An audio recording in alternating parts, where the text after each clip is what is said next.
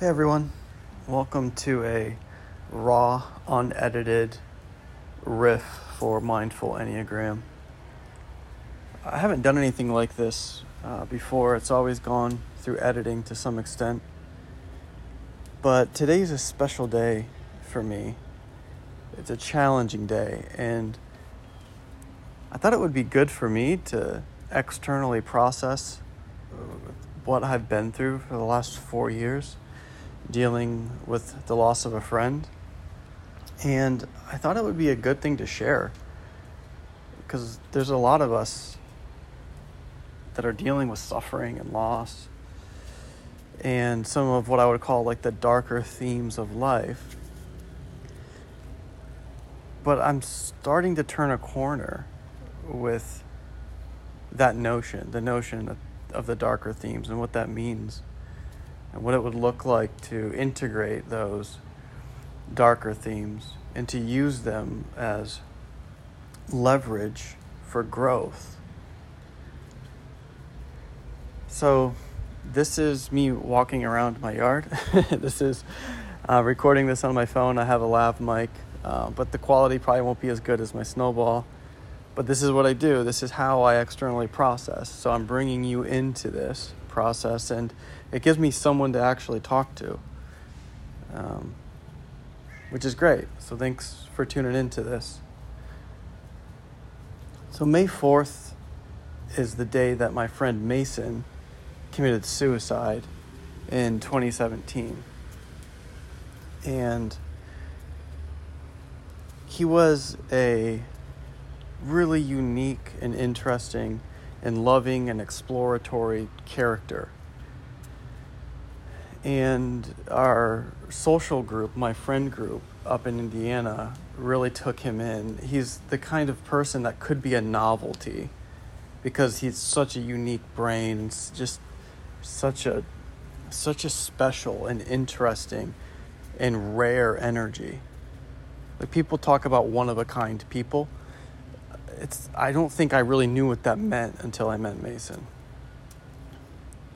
So you really get this sense that you are encountering something completely different. Something I mean uh, just talking to him even the way he put the things he thought about how he talked about the things that were on his mind. It was like entering into a, an alien landscape and it was so exciting to have someone that was so different and so his suicide really rocked us. Um, and when we went up for his funeral to Indiana, I had just moved down here to Florida when he passed. And I flew back up for the funeral. And we kind of pieced things together, and it seems like a lot of our group kind of left Indiana at the same time for different phases of life. And and Mason didn't.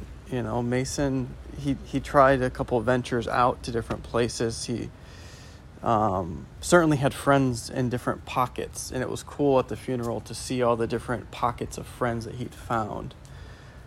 But I imagine finding people that just valued him as a human being was tricky. And and we did and we found the pockets of other people that did as well in Colorado and in Michigan. And it was really beautiful to see just the quality of people that Mason found or that found Mason however that played out.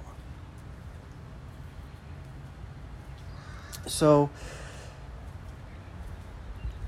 coming from a type 5 space dealing with this tragedy the first place because I over identify with my head, with the thinking center. The first place I go to is the head. I, I try to rationalize it, I try to th- pick the story apart. Very similar to what I'm doing right now, sharing the story. But in the wake of the news, he went missing for a number of days. And yeah, to get that the news that he was found his body was found, and you, your, my head go, went into overdrive, and I imagine that's probably how it works across the Enneagram. whatever your over identification is, whatever your your personality structure is that you kind of just drop into that full force. And man, it's been four years. And I, feel like just maybe in the last two years, I've started to realize that my head can't get around this thing. That it takes, it's going to take more of what I am to move through this because the head keeps telling me, all right, you've thought through it all, you understand it all, you're good. And yet, well, what is good? what does that mean? I guess maybe we'll start there because in the wake of tragedy like this, if you've experienced it, you've probably had some form of waiting for you to go back to how you were before. And we define healing, we define good as a return to the state before the thing. And there's a second mourning process when you realize you're changed forever. There is no going back to before the event. These events transmute us, they change us. And it's a one way street. And that doesn't mean it has to be a bad thing, it's just a one way street. So, so yeah, good is not going back. I think I'm still trying to figure out what being good with it means. Because how, how can you be good with your friends going into the woods and shooting themselves in the head?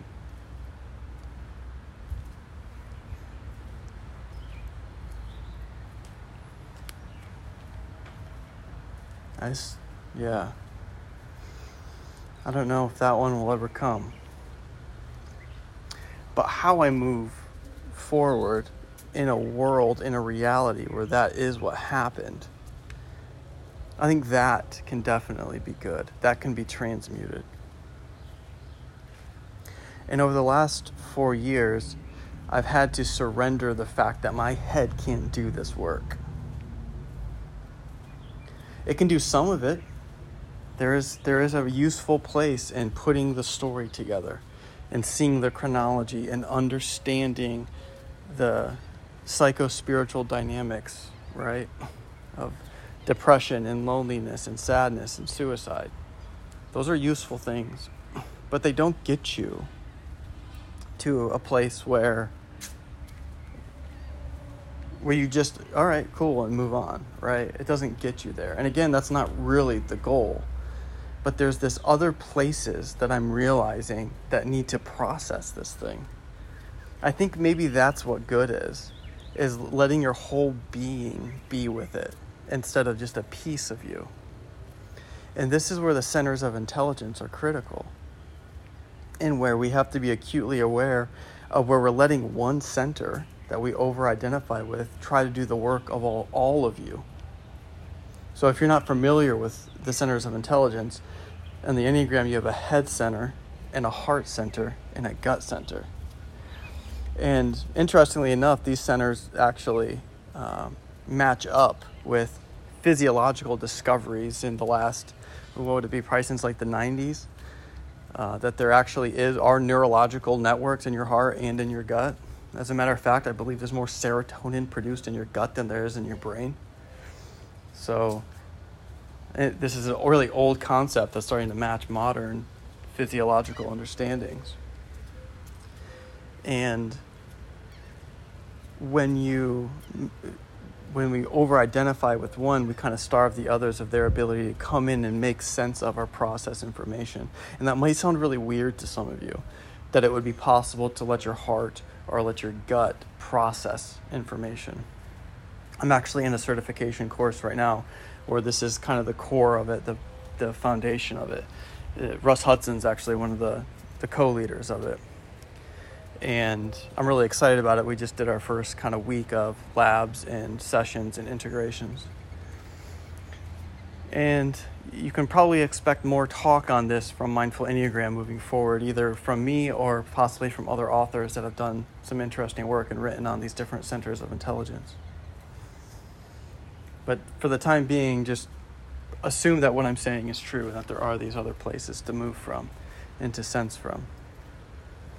What I've learned is that I'm, I'm leaving my head to do work that's for my heart. And when the when your heart accepts something, it's different. When your heart like ta- fully takes an event in and lets it be, it's totally different than than when your head accepts an event or your gut. So I started doing that probably like two years ago. Well, my heart's been open for much longer than that. And again, it was this was a major event towards cracking that open because sometimes the pain, suffering's so great that you can't stave off the other centers from popping up and from from feeling it, which is actually grace. So, between uh, Mason and then a, a year later, another friend committed suicide who I was really close with, who was also really close to Mason. His suicide was another massive shift for me, and then in, in between that, we had Declan, um, so there is a Declan. Uh, you, all you don't know this story, but my my son, my youngest, at two weeks old, was in the PICU for six weeks, and we didn't know if we were going to take him home. Um, and that, maybe that'll be another story. But these tragedies, these this acute pain, reality coming at you with its teeth bared, right? There's a grace in where that puts you in the surrender that it puts you into. Like, you don't get to make this not true. You don't get to change the story around Mason. So, what are you to do?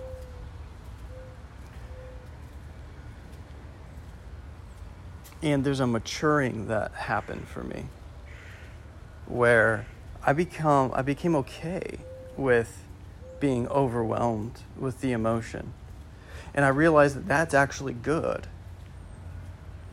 I've already cried this morning, and that's good.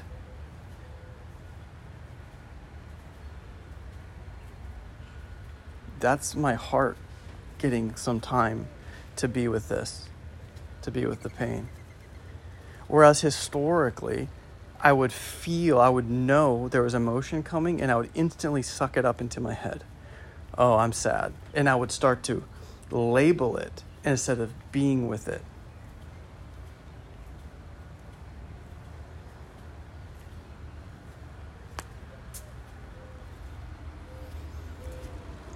And there's there's a link that I'm finding for myself between my gut, which is the instinctual center. It's sort of the more like primitive um, energies, you know, before the brain processing.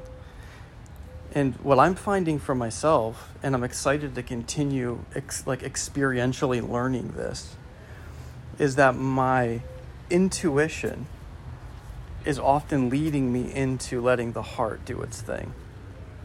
It's really, it's almost like they're partnering up. Um, and I'll say this what's happening right now, what you're tuning into right now, this was an intuitive thing my the head does not want to just pull out a recording and talk about how broken I have been and how difficult it's been to process and to walk people through a very vulnerable and personal thing. Right? The the head piece of it, the security piece of it is like, nope. this is what's the value in that? But the heart wants to process it and wants to share it and the gut feels the value. It says get up Go pace around your pool and put these thoughts out there. It's an energy of movement, of action, and it's partnered with the heart. And I this has been the thing that I've started to feel and sense and let in, and the more I let it in, the more it gets equal time with the head. And it's been absolutely critical to moving into this tragedy and moving through the tragedy to something on the other side that could be useful, something that could be good for the world, good for the people around me. And that doesn't mean that the loss of Mason's a good thing. It means we can we have this insane potential and power to transmute dark and sad and tragic things into beauty, into life.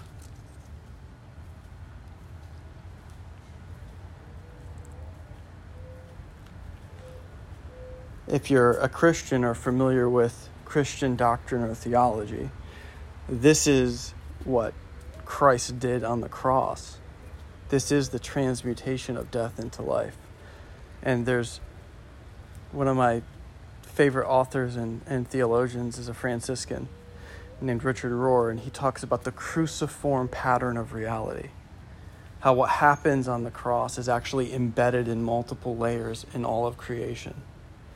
And we step into it in all these other little ways, in all these different ways, right? There's a penultimate example, and then there's these little ones. And this is one that maybe isn't even so little a way to transmute death into life in our own hearts, in our own bodies, in our own minds.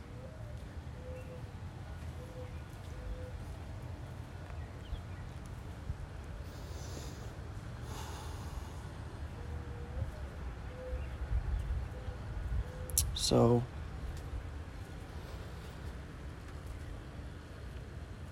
so if you're dealing with tragedy and you're dealing with pain, are you dealing with it with all of you? Russ Hudson has this quote, a prominent Enneagram teacher, and again, the one who's leading my course that I'm going through for the next year, that we weren't created to be a third of a human being. But that's how we emerge. Because as kids, hyper identifying with one piece, one slice of our humanity, is what helped us survive. But it doesn't help you thrive, it doesn't help you expand. And that's the beauty of the pain and suffering of this world. No one comes to me for coaching that where everything's going great. it's just not a thing that happens. It's why I prefer it over even teaching classes because anybody can show up for a class and try to learn some new information, but you show up for coaching when some when it's just not working anymore, when the pattern is failing, where you need some new tools, some new options, where you're contracted and you know you're contracted and you have a sense that there's expansion for you. And the events that show us we're contracted and that we're limited and that our pattern doesn't work are the events that cause us the deepest suffering. I call them brick wall moments. Where you're on your path and you're staring at your feet and you're just walking forward. And all of a sudden you hit a hard object with your head. Still staring at your feet though. And you think, ah, that hurt. Something hard in front of me. And you back up and then you take another step forward. Oh, it's still there. Huh. That hurt even more. And you start to bruise a little bit on the crown of your head, and you back up again, and you, maybe it's gone now, and you move forward. Nope. And before long, you've backed up and stepped forward enough times that there's blood running down your head, dripping down to your feet. And finally, someone comes along. You feel a hand on your chin that lifts your eye line up and what's before you but a brick wall with some of your blood on it from slamming your head against it over and over. And you think, oh, this isn't working. This isn't working. Okay. And you pick a different path around the wall. And I tell people in my coaching, I'm not going to do away with the brick wall moments. Like, I don't even think that's possible. I don't think you'd want that anyway but we can we can definitely make the amount of times you back up and slam into it less and less. And who knows, maybe we can see them coming in the distance. Maybe we can lift our eye line up. maybe I should be a little more optimistic about our potential to see these things coming and have the right tools and the right awareness and presence to what's going on to to not even smash our heads into it in the first place. And maybe if we're really good, we can help other people see their walls and learn to look up on the horizon a little further. That's my hope with my work.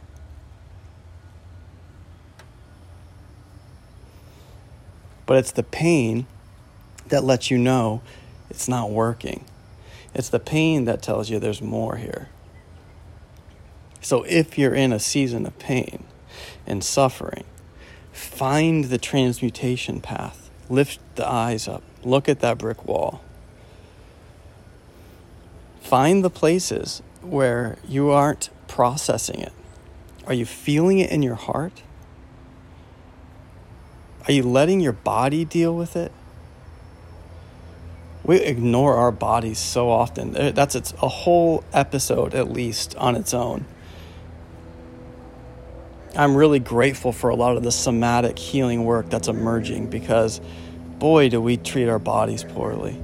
And it's a whole place, it's a whole center of knowing that we bludgeon and beat with diets and exercise routines and you know, all kinds of pushing it around but not letting it be. And we do the same with our minds, let's be honest. So, some of us need to engage our minds more. We're lost in an emotional glaze. We're lost, we're mired in it. And we need to engage our head and our body more. Some of us are just deep in the body.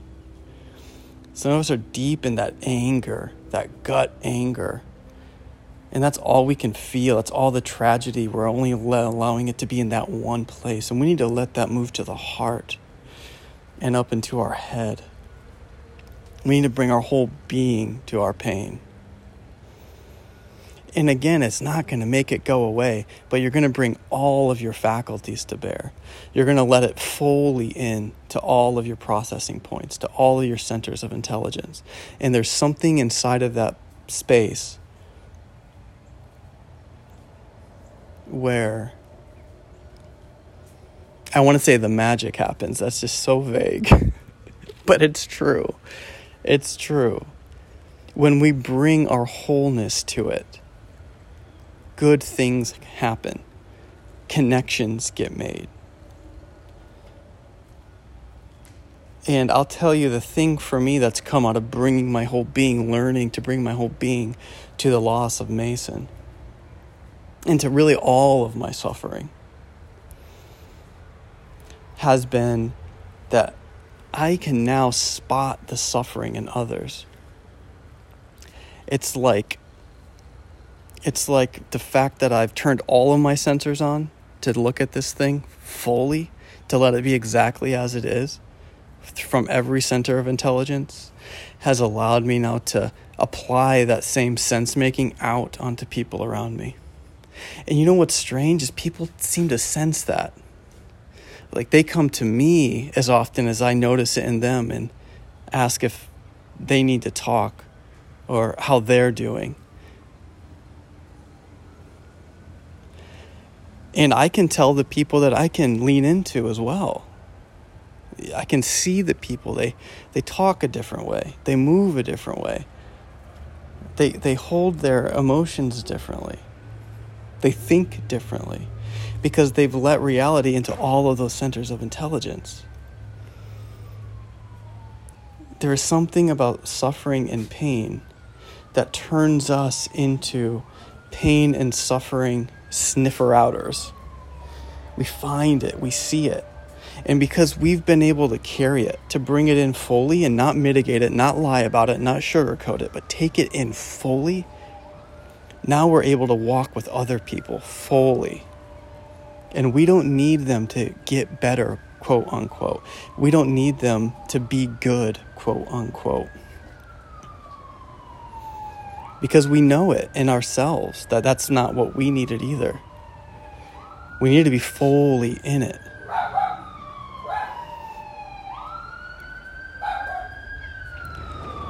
And I'm telling you, when I look around the world, and I see the pain and the suffering and the the dualistic thinking politically and spiritually and from a gender perspective, sexuality.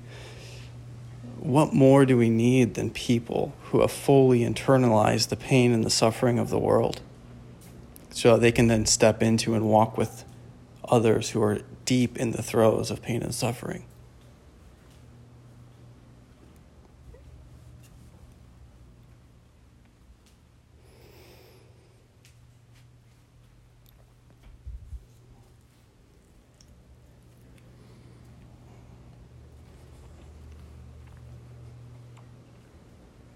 So, I think that's it. I think that's what I have for you all. And I hope, I hope there's hope in this for you. And if you haven't gone through a deep tragedy and a lot of these words sound alien and foreign and you don't have a body sense or a heart sense or a head sense of what this would be like, just remember these words because none of us get out of this thing unscathed. And don't take that as an ominous thing. It's grace. It's so it's such a paradoxical reality that pain and suffering could be grace. And if you know somebody who's in the throes of pain and suffering, do not tell them that it's grace. Again, this thing has layers to it. That's not what I'm saying. But when you're in it, bring it in fully. And man, maybe before we wrap, I have to say something about taking the actual time. Again, we want to be good and we want to be good quickly. And that's not how this works. That's not how this the process of pain and suffering and grief works. And I don't know what to do about our culture that doesn't give us space for this, but could we give space to each other?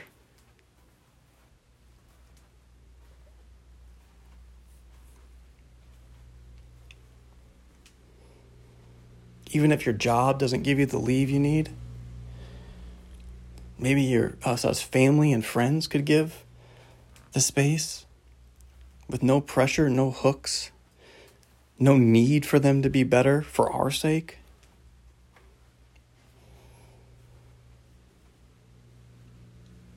Let's learn to sit with them.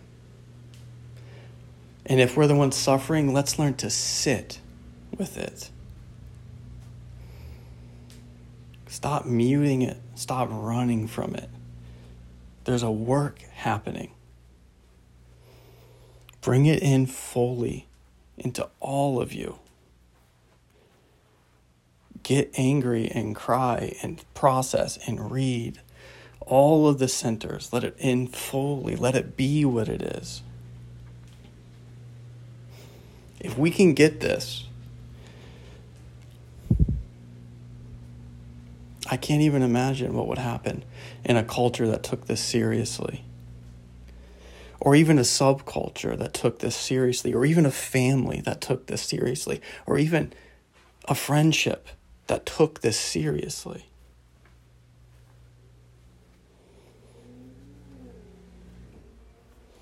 So that's where I am.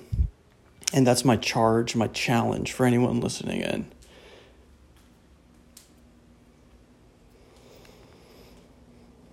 And thank you for listening in. Take care.